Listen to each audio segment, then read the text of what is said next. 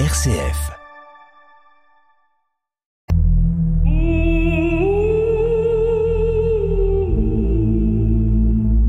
Des paroles et des pierres.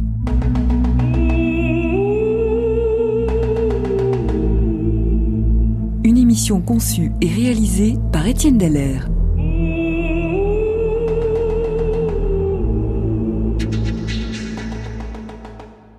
Bonjour Étienne. Bonjour. Nous avons parlé dernièrement de la tour de Babel, et à ce propos nous avons évoqué la cité de Babylone. Vous nous aviez laissé entendre que la ziggourate de Babylone avait pu servir en quelque sorte de modèle ou de point de repère à l'auteur du récit biblique de la tour de Babel. Mais nous sommes restés sur notre fin quant à la ville elle-même. Alors que sait-on de Babylone? Babylone est une très ancienne cité, probablement fondée au troisième millénaire avant Jésus-Christ par les Sumériens qui séjournaient dans le sud-est de la Mésopotamie. Située sur le fleuve Euphrate, elle devint au fil des siècles une capitale économique, mais aussi politique et religieuse. Abraham a donc connu cette Babylone. Sa lointaine descendante, puisqu'on situe l'aventure du premier patriarche entre 2000 et 1750 avant Jésus-Christ. Babylone existait donc depuis presque mille ans. Mais, de fait, de nombreux mouvements de population entre la Babylonie et l'Ouest, jusqu'à la Méditerranée, sont attestés à cette époque par des documents anciens. Parmi ces documents, on trouve ainsi le carnet de voyage d'une caravane partie des environs d'Our, en Chaldée, pour se rendre à Ninive, puis à Haran.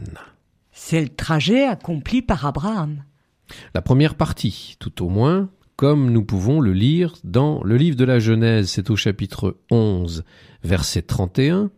Terrar prit son fils Abraham, son petit-fils Lot, fils de Haran, et sa bru, Sarai, femme de son fils Abraham, qui sortirent avec eux d'Our, des Chaldéens, pour aller au pays de Canaan. Ils gagnèrent Haran, où ils s'installèrent. Terrar vécut 205 ans et mourut à Haran. Fin du premier voyage, pourrait-on dire. La seconde étape, semble-t-il, relativement longtemps après, mena le patriarche et sa famille d'Aran au pays de Canaan. L'existence d'une piste à cette époque qui partait de Haran et permettait de rejoindre Hébron et Beersheba via Damas est tout à fait vérifiée. Tout au long du parcours, des relais distants de 28 km permettaient aux caravaniers de faire des étapes. Revenons à Babylone. Eh bien, la ville se développa comme toutes les cités de cette époque, devenant des relais pour le commerce. Babylone profita ainsi de l'apport de nombreuses et précieuses marchandises arrivant d'Afrique et d'Arabie par voie maritime et accostant au fond du golfe Persique. Peut-on parler d'un âge d'or de Babylone? Oui, mais beaucoup plus tard. Il faut attendre l'effondrement de l'Empire assyrien, c'est-à-dire vers 610 avant Jésus-Christ, pour que l'Empire babylonien devienne le nouveau maître du monde, tout au moins de cette partie du monde. Quelques événements majeurs de cette période sont décrits sur des tablettes babyloniennes, dans les récits bibliques et dans certains récits grecs. Le déclin de la Syrie commença vers 640. La chute de la grande Ninive en 612 fut décisive. Les vainqueurs étaient les Mèdes, qui prirent le contrôle des plateaux de l'Est et du Nord, et les Babyloniens, qui régnèrent sur la Mésopotamie, la Syrie et la Palestine. Les Égyptiens tentèrent de profiter du désastre assyrien, mais les Babyloniens ruinèrent leurs espérances à la fameuse bataille de Carchemish en 605. À la tête de l'armée babylonienne, un certain Nabuchodonosor allait faire parler de lui. La même année, il devint roi de Babylone. Il régnera pendant 43 ans. Voici l'âge d'or de Babylone.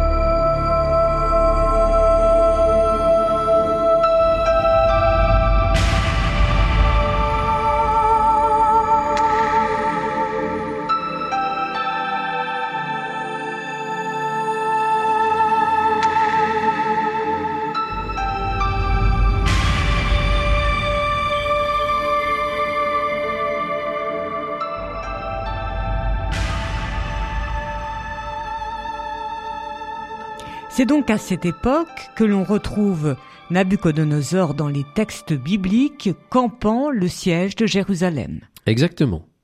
Il suffit de nous reporter au second livre des rois pour nous replonger dans cette période. Si vous voulez bien nous lire au second livre des rois un extrait du chapitre 24. En ce temps-là, les serviteurs de Nabucodonosor, roi de Babylone, montèrent contre Jérusalem. Nabucodonosor, roi de Babylone, vint lui-même contre la ville que ses serviteurs assiégeaient. Alors, Joachim, roi de Juda, sortit au devant du roi de Babylone, lui, sa mère, ses serviteurs, ses chefs et ses officiers. La huitième année de son règne, le roi de Babylone le fit prisonnier. Selon ce que le Seigneur avait dit, il emporta les trésors de la maison du Seigneur et les trésors de la maison du roi, il brisa tous les objets en or que Salomon, roi d'Israël, avait fait pour le temple du Seigneur.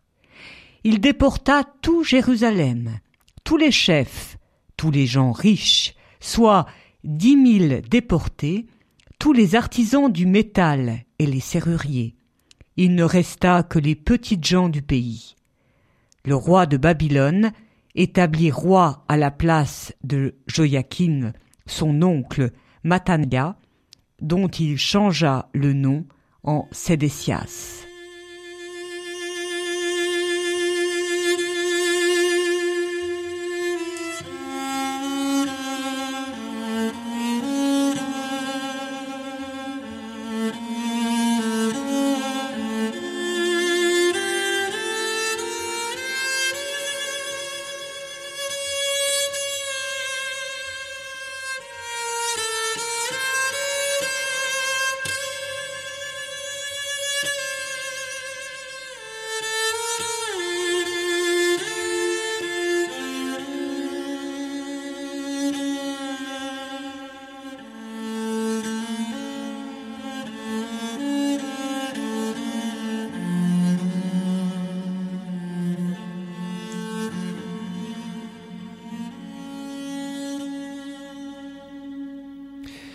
Quelques remarques à partir de ce texte. D'abord, nous voyons le grand Nabucodonosor faire preuve de mansuétude par rapport au peuple du royaume de Juda. Ah, vous, vous trouvez? Oui, car, honorant la reddition du roi Joachim, il ne tue personne. Il ne détruit pas le temple, mais se contente de le piller. Et, surtout, il ne touche pas aux remparts de la ville. Dans le contexte de l'époque, c'est faire preuve de beaucoup de clémence. Car habituellement, lorsque l'on prenait une ville, on détruisait son temple pour bien attester que son Dieu était plus puissant que celui de l'ennemi.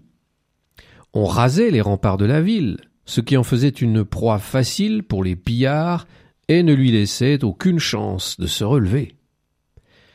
Quant à la déportation, nous voyons qu'elle ne concerne que les têtes du royaume, afin simplement d'éviter toute révolte future. Sagesse, donc, fermeté, mais par rapport à l'époque, une certaine clémence. Je croyais pourtant que tout le peuple juif avait été emmené en exil, et plus tard, Néhémie ne viendra-t-il pas à Jérusalem pour entreprendre de reconstruire les remparts? Ils avaient donc été détruits. Oui, c'est tout à fait exact, mais nous venons d'assister avec ce texte du livre des rois au premier siège de Jérusalem qui s'était relativement bien fini. Par contre, il y en aura un second en 587 suite à la tentative de révolte du roi Sédécias qui s'achèvera de façon beaucoup plus dramatique. Car cette fois la famille royale sera décimée, l'ensemble du peuple sera emmené en l'exil, le temple sera détruit et les remparts rasés. Le prophète Jérémie assistera à la catastrophe. Il l'avait pourtant prédite, et selon lui, Dieu avait armé lui-même le bras de Nabucodonosor pour punir Israël de ses infidélités. Cette fois donc, Nabucodonosor ne fit pas de cadeau. En fait, il ne se dérangea même pas, et il fit exécuter la besogne par un de ses généraux. Alors on marque une petite pause et on se retrouve tout de suite à Babylone.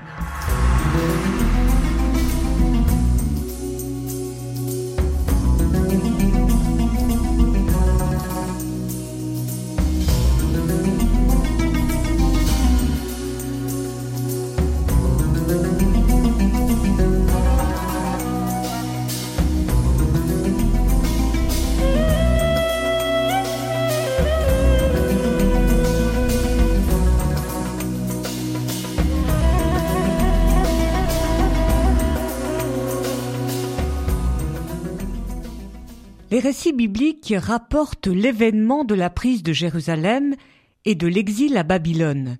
Mais possédons-nous des sources historiques qui viennent confirmer ou infirmer ces récits? Des tablettes en écriture cunéiforme et datant de la première partie du règne de Nabuchodonosor nous disent la chose suivante. La septième année, au mois de Kislev, le roi de Babylone rassembla ses troupes et se dirigea vers la Syrie. Il assiégea la ville de Juda et l'envahit le second jour du mois d'Adar, c'est-à-dire le 15 mars 597. Il fit prisonnier le roi et mit à sa place un homme de son choix. Il reçut un lourd tribut et emmena les habitants à Babylone. Tout cela concorde avec les textes bibliques. Exactement. Alors nous sommes à Babylone. Y retrouvons-nous la trace des exilés? Oui, oh, bien plus que la trace. Ainsi, des tablettes retrouvées nous détaillent par exemple les rations alimentaires accordées aux prisonniers d'importance. Et à quatre reprises dans ces tablettes, il nous est dit que Joachim, roi de Juda, recevait des céréales et de l'huile. Que sait-on sur les conditions de leur détention? En fait, il s'agissait tout de même d'une prison dorée, puisque les hauts personnages habitaient le palais royal, surveillés bien sûr par une garde spéciale. D'après le second livre des rois dans la Bible, lorsque Nabuchodonosor mourut, son fils rendit sa liberté à Joachim et lui accorda même une place officielle à sa table. Et le palais royal, a-t-on une idée de sa configuration? Il était situé au nord de la ville, qui était splendide, nous le verrons tout à l'heure, et il était immense.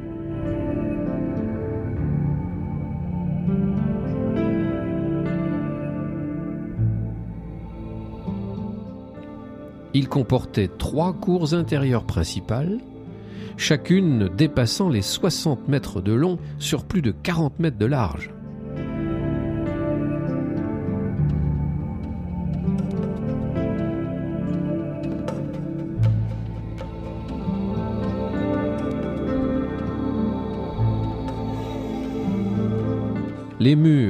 Bordant les cours étaient décorés de briques bleues, incrustées de dessins d'arbres et de fleurs, en jaune, blanc et rouge. D'autres fresques représentaient des lions.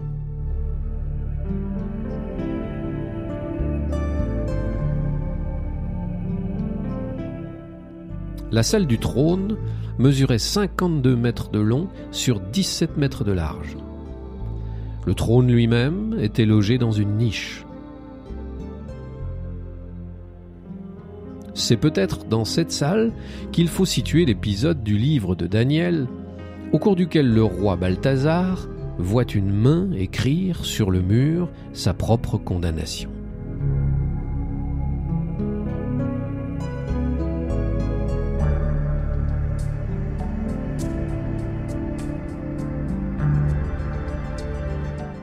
Il faut savoir qu'à cette époque, il était très courant que les rois fassent inscrire sur les murs de leur palais le nom, voire même les récits de leur victoire. On a également retrouvé dans l'enceinte du palais les vestiges d'une énorme construction avec des murs de briques épais, sans pouvoir bien identifier l'édifice. Peut-être avons-nous ici la trace des fameux jardins suspendus.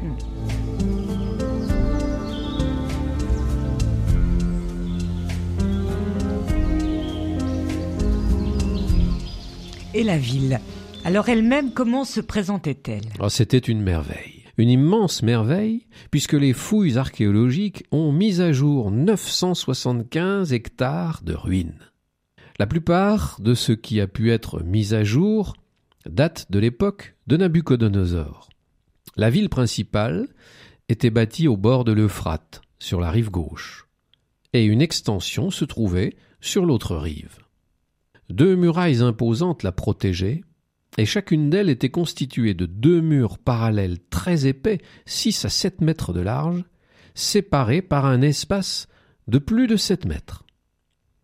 Le rempart intérieur mesurait plus de six kilomètres et l'extérieur près de huit kilomètres.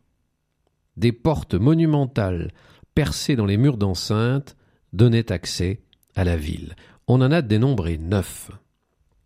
La plus importante et la plus belle tout à la fois était la porte d'Ishtar. Elle ouvrait sur l'artère principale qui menait au temple de Marduk. Construite en briques émaillées bleu foncé, elle présentait des profils d'animaux en relief de couleur ocre. On peut en voir aujourd'hui un pan reconstitué au musée de Berlin. Berlin? Mais pourquoi Berlin?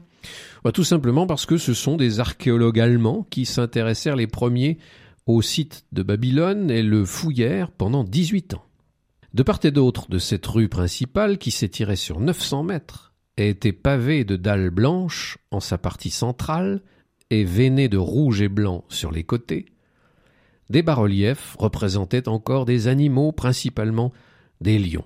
Et puis, au cœur de la ville, la fameuse Ah ben la tour de Babel. Oui, et malheureusement elle a totalement disparu pillé par des amateurs de matériaux de construction. Un peu plus loin, un autre temple était, au dire des historiens, un édifice magnifique.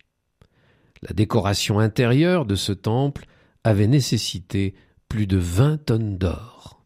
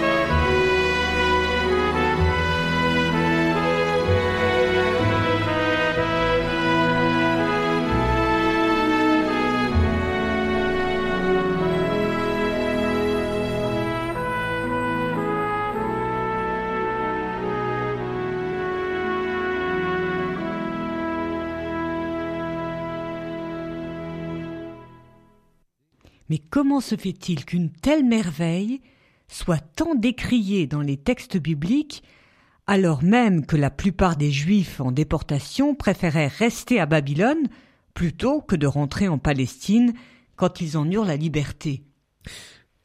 Il faudrait nuancer euh, cette remarque. Dans certains écrits, comme ceux d'Ézéchiel, Babylone jouit plutôt d'une image positive. Ah, la gloire de Dieu, selon le prophète, y avait suivi son peuple. Dieu habite à Babylone. Oui, disons qu'il y est en exil avec ses enfants. Mais revenons sur l'image négative, largement plus répandue dans les textes bibliques, c'est vrai. D'abord, cette ville est d'une telle splendeur, d'une telle arrogance, qu'elle inspire un terrible sentiment d'injustice face aux pauvres qui luttent pour survivre et qu'aucun rempart ne protège. Ensuite, elle représente l'orgueil humain qui se croit inattaquable et semble braver jusqu'à Dieu. Il suffit de relire le récit de la tour de Babel pour s'en persuader. Mais cette puissance est factice parce qu'éphémère. Le prophète Daniel décrivait Babylone comme un colosse aux pieds d'argile, et il avait raison. L'Empire ne survivra pas longtemps à Nabucodonosor et chutera dès 539 sous les coups du Perse Cyrus. Et que devint la cité merveille? Elle finit par être abandonnée par ses habitants, qui se transférèrent un peu plus loin dans une nouvelle cité appelée Bagdad.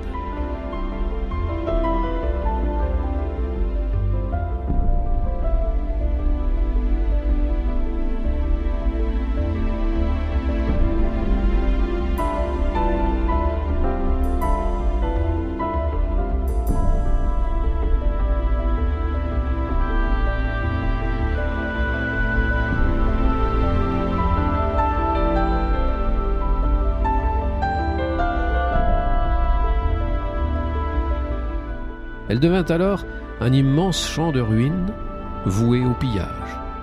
C'était au 8e siècle de notre ère.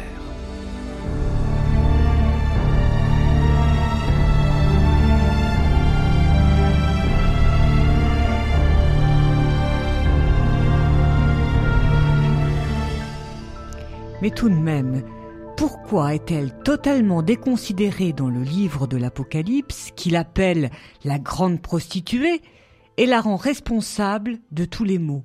Elle représente les injustices, les crimes, les débauches d'un monde sans Dieu qui s'ingénie à faire disparaître toute trace de vérité et de lumière. Eh bien, en plus des raisons évoquées précédemment, il faut en ajouter une. L'auteur du livre de l'Apocalypse pouvait difficilement s'attaquer ouvertement aux exactions de l'Empire romain, et par prudence, lui substitua Babylone, qui fut affublée ainsi de monstruosités qu'elle n'avait pas commises. Rendons donc à César ce qui est à César. Et à Nabucodonosor ce qui lui appartient.